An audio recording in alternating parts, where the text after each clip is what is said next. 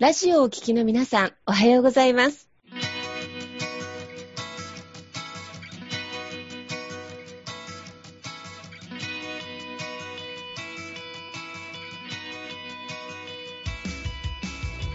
FM 那覇より毎週日曜日9時30分からお届けしております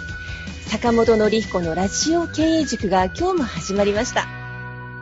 この番組は20年間で1万人の起業家経営者を指導してきた坂本典彦先生が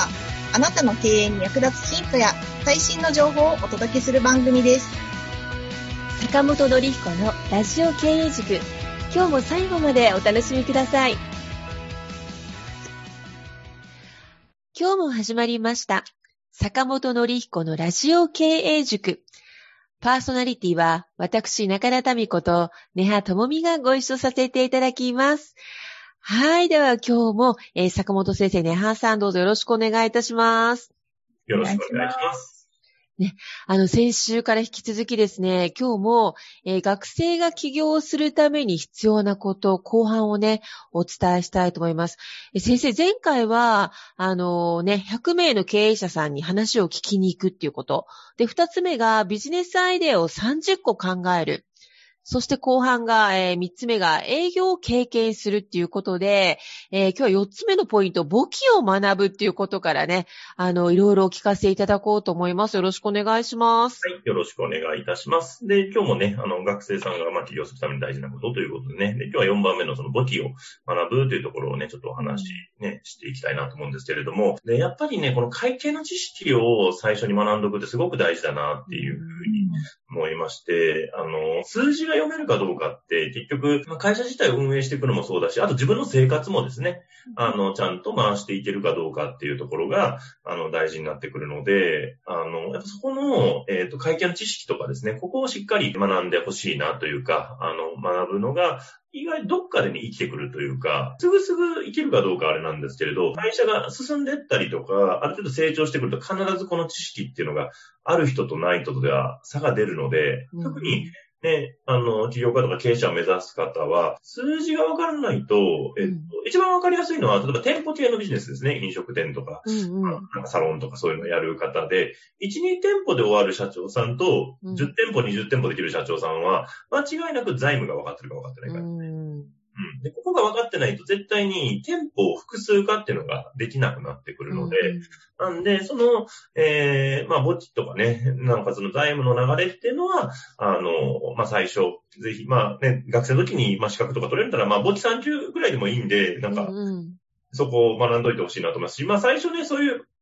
あの、例えば会計事務所でアルバイトするとかも、すごくいいのかなと思います。うん、あの、結構いろんなケースさんに聞いてると、それこそ、あの、その渡美の渡美さんとかも、まあ半年ぐらいね、会計事務所で、あの、仕事してましたし、僕も知り合いの別のケースさんも、なんかその人もね、結構、ちょっとイケイケな感じだったんで、知らなかったんですけども、なんか話聞いたら若い20代の前半の時に、実は2年間ぐらい会計事務所で仕事してて、で、その、そこの所長さんのカバン持ちやってて、もういろんな社長さんの話をそこでやっぱ聞いて、で、会計の数字見ながら社長さんの話聞いてるんで、もうそこで全部その数字の部分を叩き込んだって言ってましたね。うわ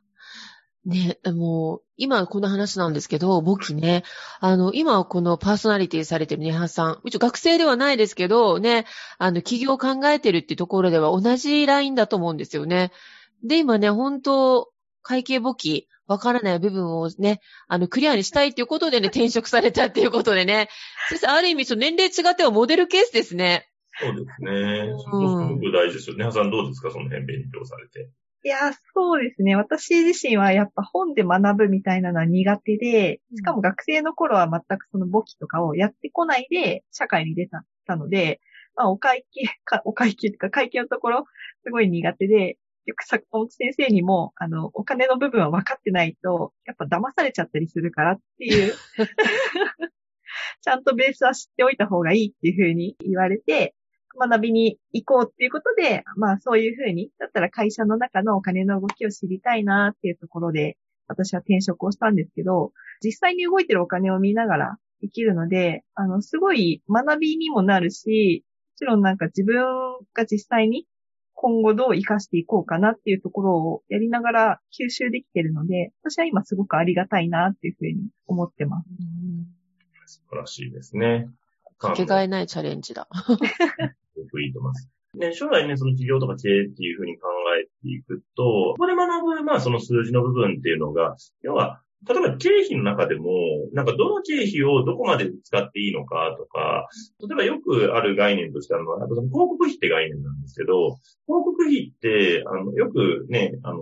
数字だけ見てると、広告費例えばすごい、あの、今月多いんで、とか、いつも支出が多いから、まあ、減らしましょうって、た、例えば、その銀行の人が、あの、会計士さんとか言う人いるんですけど、ただ、そもそもその広告費があるから、この売り上げが立ってるとか、うんうんうん。というその数字の意味ですよね。この数字が、だから多いからよくって、あ、多いからダメで少ないといいとかっていう単純にそうじゃなくて、この数字が、その決算書の他のどこに影響を与えてるのかっていうのを、ちゃんと頭の中で整理ができてるかどうか。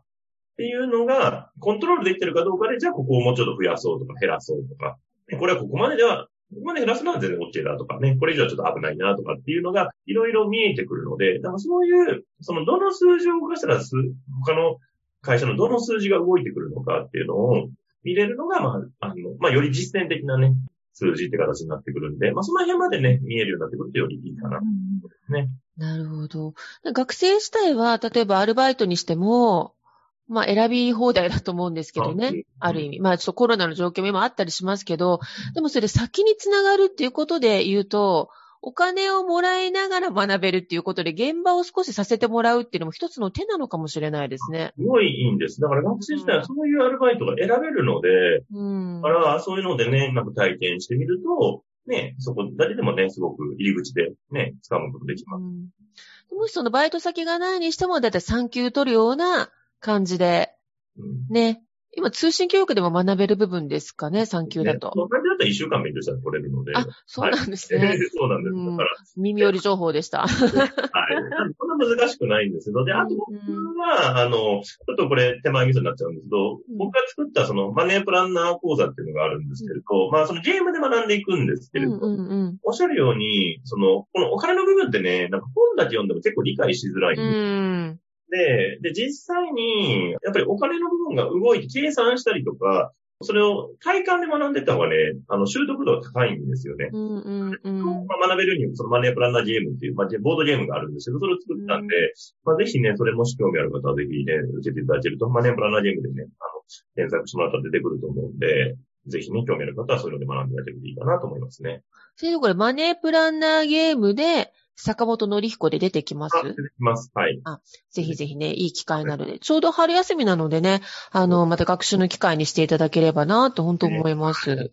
うん。はい。で、先生、5つ目が、人生50年計画を立てる50年。はい。はい。で、これもですね、学生さんはぜひ立ててほしいなと思ってまして、うん、で、これも、あの、ソフトバンクの孫さんのね、あの、うん、ところからのちょっと拝借なんですけれども、ソフトバンクの孫さんが、まあ人生50年計画っていうのを、まあ20代前半の時に立ててるんですね。うん、で、で、20代で、まあ何をして、で、30代で何をして、40代、50代、60代で何をするっていうのをね、計画されてます。うん、で、これ、ただすごいざっくりした計画なんですよね。そんなになんか、すごい細かい計画っていうよりも、父さんの計画は20代で名乗りを上げる。で、30代でえー、30代でですね、えっと、なんだっけな、あの、あ、ちょっと忘れちゃったな。30, 代、あ、事業資金貯める事業資金貯める。で、40代で、えっ、ー、と、一勝負する。で、50代で事業を完成させる。で、60代で事業を後継者に引き継ぐっていう。まあ、こんなすごいざっくりした計画なんですけれども、うん、まあ、そもそもその通り人生生きてきてるんですね。で、やっぱ物事って目の前のことだけ見てると、なんか3年後も5年後も変わらないんですよね、10年後も。目の前のことだけ一生懸命やってると。でで、これ、中長期の視点をちゃんと持ってる人と、持ってない人とでは、あの、その後の人生が変わっちゃうっていうか、うん、うん。だから、あの、その10年後を意識して、例えば20代をちゃんと過ごしてる人と、うん、そうでない人とでは、あの、30になった時のラインが違うんですよね。うん。うん。で、で、また30の時にこれちゃんと、ね、あの40になった時、50になった時をちゃんとイメージしてる人と、それ考えずに目の前のことしかやってない人では、うん40になった時にまた違ってくるので、この未来をどう自分で描くかっていう、うんこの視点持ってる人と持ってない人では、結局人生がまるっきり変わっちゃうので、うん。なんで僕は若い人にこそ、この50年計画、これをしっかり立てて、で、これを自分で実現していってほしい。なんていうふうに思いますよね。50年。でもね、孫さんって言えばもうソフトバンクの孫さんですけれどもね、経営もね、100年計画、そうですね。はい。ね、出されて、やっぱビジョンが明確でいらっしゃるんですよね。そうですね。素晴らしい経営者さんって。そう、そう、そうなんです。うん。だから、そこを、で、そういうのが別に、これ描かないと死んじゃうとかではないんで、別に描かなくてもいいんですけれども、うんやっぱ学生さんがより良い人生、より良い生活を過ごしていくっていうふうに考えたら、あの、そういうのを描いてる人と描いてない人では、やっぱ大きな差が出ちゃうよっていうところなんですよ。うんうんうんうん。そうですね。特にね、また就職っていう一つのまた、ね、壁があったりするので、まあそれがゴールではないんですよね。まあ起業するも含めて。そう、そうなんです。で、こあの、本当企業だけじゃなくて、うんね、あの、普通に就職する人も、うんね、あの、自分でそういうのをちゃんと描いてる人と描いてない人で、やっぱり出てくる結果っていうのが変わってくるので、うん。で、それが、あの、そうしないとね、周りに流されて終わるんですよ。確かに。うん。周りにあれやって、これやってで、ね、で、それでなんとなく進んで、なんとなく年重ねて、なんとなく30、なんとなく40、で、なんとなく50で、なんとなく死んでいくっていう形です。うん。本当に。今なんかね、身に染みるようなね、あの、そう。だから、やっぱり自分でこういう風に決めてこういう風に行くって持ってる人と持ってない人では絶対変わりますよね。もうね、うんここはね。なんで、あで、自分の人生自分でちゃんと選べるんで、ちゃんとその設定をして、そっちに持っていくように自分で努力していったりとかね、あの日々の活動をやっていくっていう。これを持ってると思ってない人では、もう10年後まるっきり違う人生になっちゃうので。なるほど。先生、あれですね。でも今、あ今50年計画なんですけど、文字に表しづらい場合は、画像を拾ってきて、ビジョンマップにするっていう、目に見える化して、こうありたいなとか、こういうお家住みたいなって、こういう仕事したいなみたいな、画像で貼り付けておくっていうのも、一ついいのかななんて今思ったんですけど、いかがですか？すごくいいですね。あの、まあ、それね、ビジョンマップって言ったり、なんかね、宝地図って言ったり、いろいろ言い方あるんですけど、自分のなんか叶えたい未来ですね。まあ、こんな家住みたいなとか、こんな車乗りたいなとか、ね、えこんな人と結婚したいなとか、なんかいろいろね、あの、ういう自分が好きなものを全部ね、あの、一枚の、えーまあ、ボードとかでもいいんですけども、あの、全部そういう写真とか貼り付けておくんですね。で、それを目に見えるところに置いと、毎日見えるところに置いとくっていう風にすると、あの、それがね、だんだん叶ってくるっていうのがね、あるんですけれども、うん。それはすごくいいですね。その画像の中にもしかすると、それまでに今100名の経営者さんに会うっていうお話がね、うんあそうで、で、うんそのせ社長の言葉であるとか、画像であるとか、うん。会社のね、あの外観であるとか、そういったものも貼り付けておくっていうのも一つの、なんでしょうね、目標の明確化になりませんかね、そすごいいいです。で、やっぱ、あの、で、人が夢が叶わない理由の一番の理由が何かっていうと、あの、夢を忘れるっていうのがあるんですう。んうん。みんな覚えてないんですよ、自分がやりたいことを。夢がないわけじゃなくて、覚えてないんですね。あ、そうなんです。うんで、さっきも言ったように、やっぱ日々の仕事とか日々の生活に追われてしまうので、そういうちょっと遠い未来のことって忘れちゃうんですよ。で、人って忘れてるとそっちに向かないんですけど、覚えてると、なんとなくでもそっちに向かうようになってくるんですよ。ちょっとずつでも。だからそれを常に忘れないようにするってすごく大事で。だから夢を叶えてってる人って、あの、えっと、その夢を忘れない努力がすごいんですよ。うん。それを、だからもう常に手帳に貼り付けて、それを常に手帳に見るようにしてるとか、で、さっきのビジョンマップとかもね、画像にしてね、携帯の待ち受けにしてもいいでしょうし、パソコンとかのね、壁紙にしてもいいかもしれない。常に自分がとにかく目につくところに、とにかく貼っといて、常にそれを意識するっていうところ。そうするとそっちに向かっていくので。うん。これ目に見えるところに置いとくってすごく大事なことですね。大事ですね。うん。大、大富豪が、なんかね、幅とか何かの成功者さんのデータを取ったら、目に見えるところにそれを貼ってらっしゃる方がすごく多かったっていうような。ああ、でも本当そうだと思います。だからやっぱ、そういう人でもやっぱみんな忘れちゃうので、うん。だからそれを常に覚えとくっていうところ。これ本当すごい大事ですよね。これでもなんか、もしあれですと、親子で取り組めるのもいいかもしれないですね。いいと思います。親子でやるのもすごくいいですし、あの、ご夫婦とかね、あの、カップルでするのもすごいいいかなと思いますよね。仲間同士でね、学生さんの場合はお互いやって、シェアするのもいいかもしれないですすね。ごいいいと思います。で、そこはもう本当ね、なんか人に見せるためっていうよりも自分用でぜひ作ってほしいなと思うので、うんうん。で、そういうのをね、あの、で、それ貼っとくとね、一個ずつ叶ってたりするんですよね、実はね。うんうんそう。だからそれをまた入れ替えたりとかね、しながらやっていくとすごくいいので、うん。非常にいいですね。そして、さらにですね、6ポイント目が、さっき先生50年計画の話でしたが、さらに50年飽きない業界を決めるということで。はい。そうですね。はい。で、これもすごく大事で、これはまあ、ね、企業もそうですし、まあ就職でもそうなんですけど、まあ、特に起業する場合は、自分自身がその商売に飽きない業界をちゃんと決めるってすごく大事ですね。うん。で、ビジネスがうまくいかないほとんどの理由は、途中でみんな辞めるってことなんですよ。うん。うん。で、で、でこれ辞めるのは、まあいろんな理由あるんですよ。売れなくなったとかいろいろあるんですけれども、根本は、あの、で、よくある、けどある理由であるのが、経営者自身が飽きちゃうっていうのがあるんですよ。飽きちゃうんですね。うん、そう。なんか別のことやりたくなっちゃうんですよ。ああ、なるほど。はい。そう。で、別に別のことやっちゃいけないとかじゃないんですけれども、その、ただ、事業としては、やっぱ長くやってる方が、その、競争優位性っていうか、まあ、その、ど強みが出るんですよ。うん。ねね、だってまあそうじゃないですかね。いや、ね、うちのお店ね、開店して1年ですっていうよりも、うちのお店ね、開店して30年ですっていう方が、なんかお店ね、同じ飲食店でも美味しそうじゃないですか、30年やってる方が。うん美味しいから売れてるってイメージになりますね。そうそうそうう。んだから長くやってるっていうだけで強みになるんですよ、それは。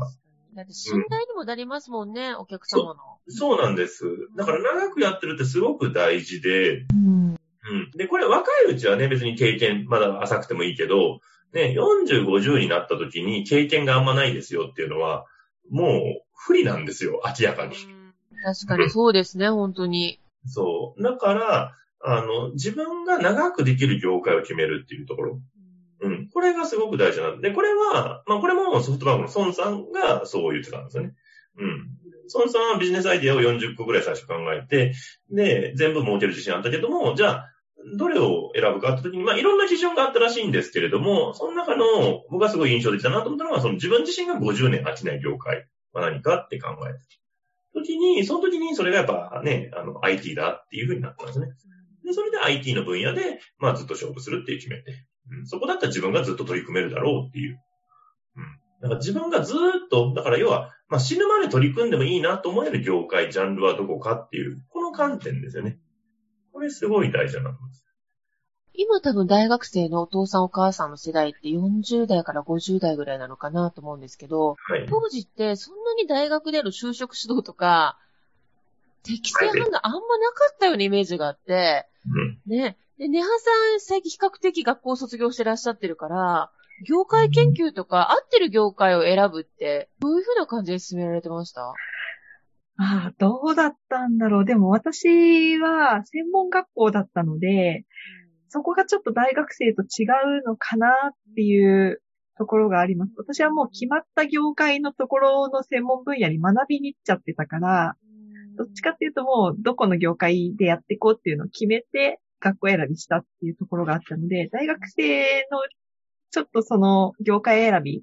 と感覚が少し違うのかなって印象がありました。なるほど。そうするともう高校卒業の時に業界ある程度されて入られてるっていうことなんですよね。そうですね。その瞬間をね、飽きない業界を探すってやっぱり情報収集と、情報収集ですよね、先生、まず大事ですね。だから、それこそね、渡辺の渡辺美樹さんは、世界中旅してますからね、その時うん学生時代、大学の時に、やっぱいろんな国を見に行って、で、で、どういう仕事があるのかとかね、どういう世界があるのかをいろいろ見に行って、で、でその時にニューヨークに行った時に、なんかニューヨークのバーがすごく良かったらしいんですね。うん。うん。あの、要は、まあ、その当時まだ結構ね、やっぱりアメリカってやっぱ人種差別が結構ありますから、やっぱりね、そういうのが結構、外では普通にそういうのがあったんだけども、その夜のそのバーのところ、そこは、あの、別に人種とか宗教とか関係なくみんなが楽しくお酒飲んでるっていう形で、あだから自分はそういう場を作っていきたいっていうことで、で、自分は飲食やろうって。で、渡辺さんも最初、飲食、IT か飲食を迷ったらしいんですけれど、IT は自分向いてないなと思って、飲食の方に行ったっていうふうに言ってましたね。経験と出会いから、そのね、経営につながってるんですよね。だからやっぱり自分がどこに行きたいと思うかっていうのを探すの大事で、で、で、これ結構流行りで決めちゃう人もいるんですよね、流行。多いですね、きっと。で、で、流行が決してダメとかじゃないんです。やっぱりその伸びてる業界に入った方が、まあ会社としてはね、楽だったりする場合もあるんで、あるんですけど、ただ、流行りだけで選んでると、あの、流行んなくなったらどうすんのって話になる。確かに。ですよね。逆説的にね。で、流行はやっぱりずーっと続くってことないですから、やっぱり10年とかに、10年ぐらい経つとやっぱり流行変わるので、うん。だその時にどうすんだを考えとかないと、だから50年ってスパンで自分がやってもいいかなっていう。今流行ってるから何でもかんでも AI に行けばいいのか、ね、バイオに行けばいいのかっていう観点、まあもちろんそれも大事だけど、そうじゃない、自分が50年この業界でなんかやっていきたいなと思える業界を決めるっていうのは大事かなっていうところですね。ちょっと熱くなれる業界っていうことかもしれないですね。そういうことですね。はい。もう、要はプロとしてずっとやっていくので、そこが極めたいと思う業界ですね。はい。もう情報キャッチしてね、ちょっと自分の思いを確かめるのもすごく大事かもしれないですね。ね。はい。はい。で、先生、7つ目の最後のポイントで指導者を見極める。お願いします、はい。そうですね。はい。で、これね、学生さんでね、これから起業とかね、自分でやっていくってなった時に、うん、やっぱりまあね、まあもちろん一人でやっていく人もいれば、まあね、どうそういう指導者についてっていうのもあると思うんですけれども、うん、あの、結構やっぱこの誰についていくかって結構すごい大事で、うんうん。要は、あんまりよろしくないなと思うのがね、なんか、まあ、やったら自分の収入とか生活を自慢するタイプの人には。そうですね。うん、いいなと思いますね。あの、これどうしても若い時はそういう人にね、目がいっちゃいがちなんですけど、うんうん派手な人とかね、まあ、それにね、まあ、それが、まあね、人生勉強ですから、まあ、一回ついていくのは別にいいんですけど、まあね、でも自分もそっちに行きたいっていうふうになればいいんですよ。なかなかね、なんかそういう方についちゃうと結構下の人も苦労するなっていうのは結構やっぱあるなっていうのはありますよね。でで、そういう人はやっぱ瞬間的に稼いだり、やっぱその見せ方をすごく上手だったりするんですけど、実が伴ってない時が結構あったりするので、あと中長期に稼いでいくっていうのがちょっとまた別だったりするので、うん。で、本当のお金持ちはお金持ってること自慢しないので。それは言えてますね。うん、あの自慢して金持ってますよって自慢してないいこと一個もないんで。確かにね。うん。変な人が寄ってくるぐらいしかないですから。そうすると見極めポイントって、まずお話をする上では、思いがあるかどうかの確認っていう感じなんですかね、先生。そこすごく大事ですね。やっぱりどういう思いでその仕事をされてるのかとか、うん、どういうね、あの、世の中を作っていきたいと思ってるのかっていう、やっぱ、で、その価値観がやっぱ一致してるかどうかって、これすごく大事なるほど。指導者にちゃんとした使命感があって、それにビビッと来れるかどうかっていうことですかね、先生。そうですね。やっぱそこを聞いて、そこの価値観が合うかなっていう。で、ここ合わない人とやってると、うん、なんか、なんかこの人金持ってそうだからみたいなのについていくと、悪なことないなっていう。あの、見、見た目だけではない内情をしっかり捉えろっていうことですね。そうですね。はい。で、あとやっぱり倫理観とかをちゃんと持ってる人かどうかっていうのはすごく大事かなっていうのはやっぱ思いますよね。倫理観です。特にまだ学生さんなのでね、一番大きなキーワードじゃないかなと思うし、もし親御さんとか周りに経営者のね、頑張ってらっしゃる社長さんがいらっしゃったら、そこにちょっと話聞いて学びに行くっていうのも大事なことなんでしょうかね。いいと思います。やっぱそういうね、身近にもしそういう人いれば、あの、ぜひね、あの、そういう人ね、話いろいろ聞いてみるとすごくいいかなっていうふうに思いますよね。ありがとうございます。ちょうど春休み、あの、先週と今週のね、放送を聞かれて、あの、その中でね、情報収集やちょっと学びの時間まで持っていただくと、あの、有意義かと思います。はい、あっという間のお時間でしたが、えー、先生、ねはさん、今日もどうもありがとうございました。ありがとうございました。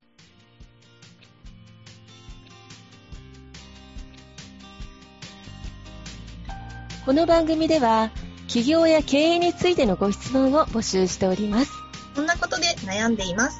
こんな場合はどうしたらいいの？などなど、ご質問がありましたら、ぜひ番組宛てに送ってくださいね。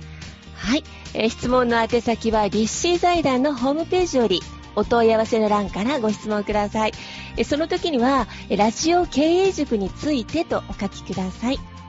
また、ツイッターでも質問を受け付けております。ハッシュタグ、ラジオ経営塾をつけて投稿してくださいね。この番組は沖縄の起業家や経営者のビジネスの成功に役立つ内容をご紹介しております。また来週日曜日9時30分よりラジオ経営塾でお会いしましょう。皆様楽しい日曜日をお過ごしください。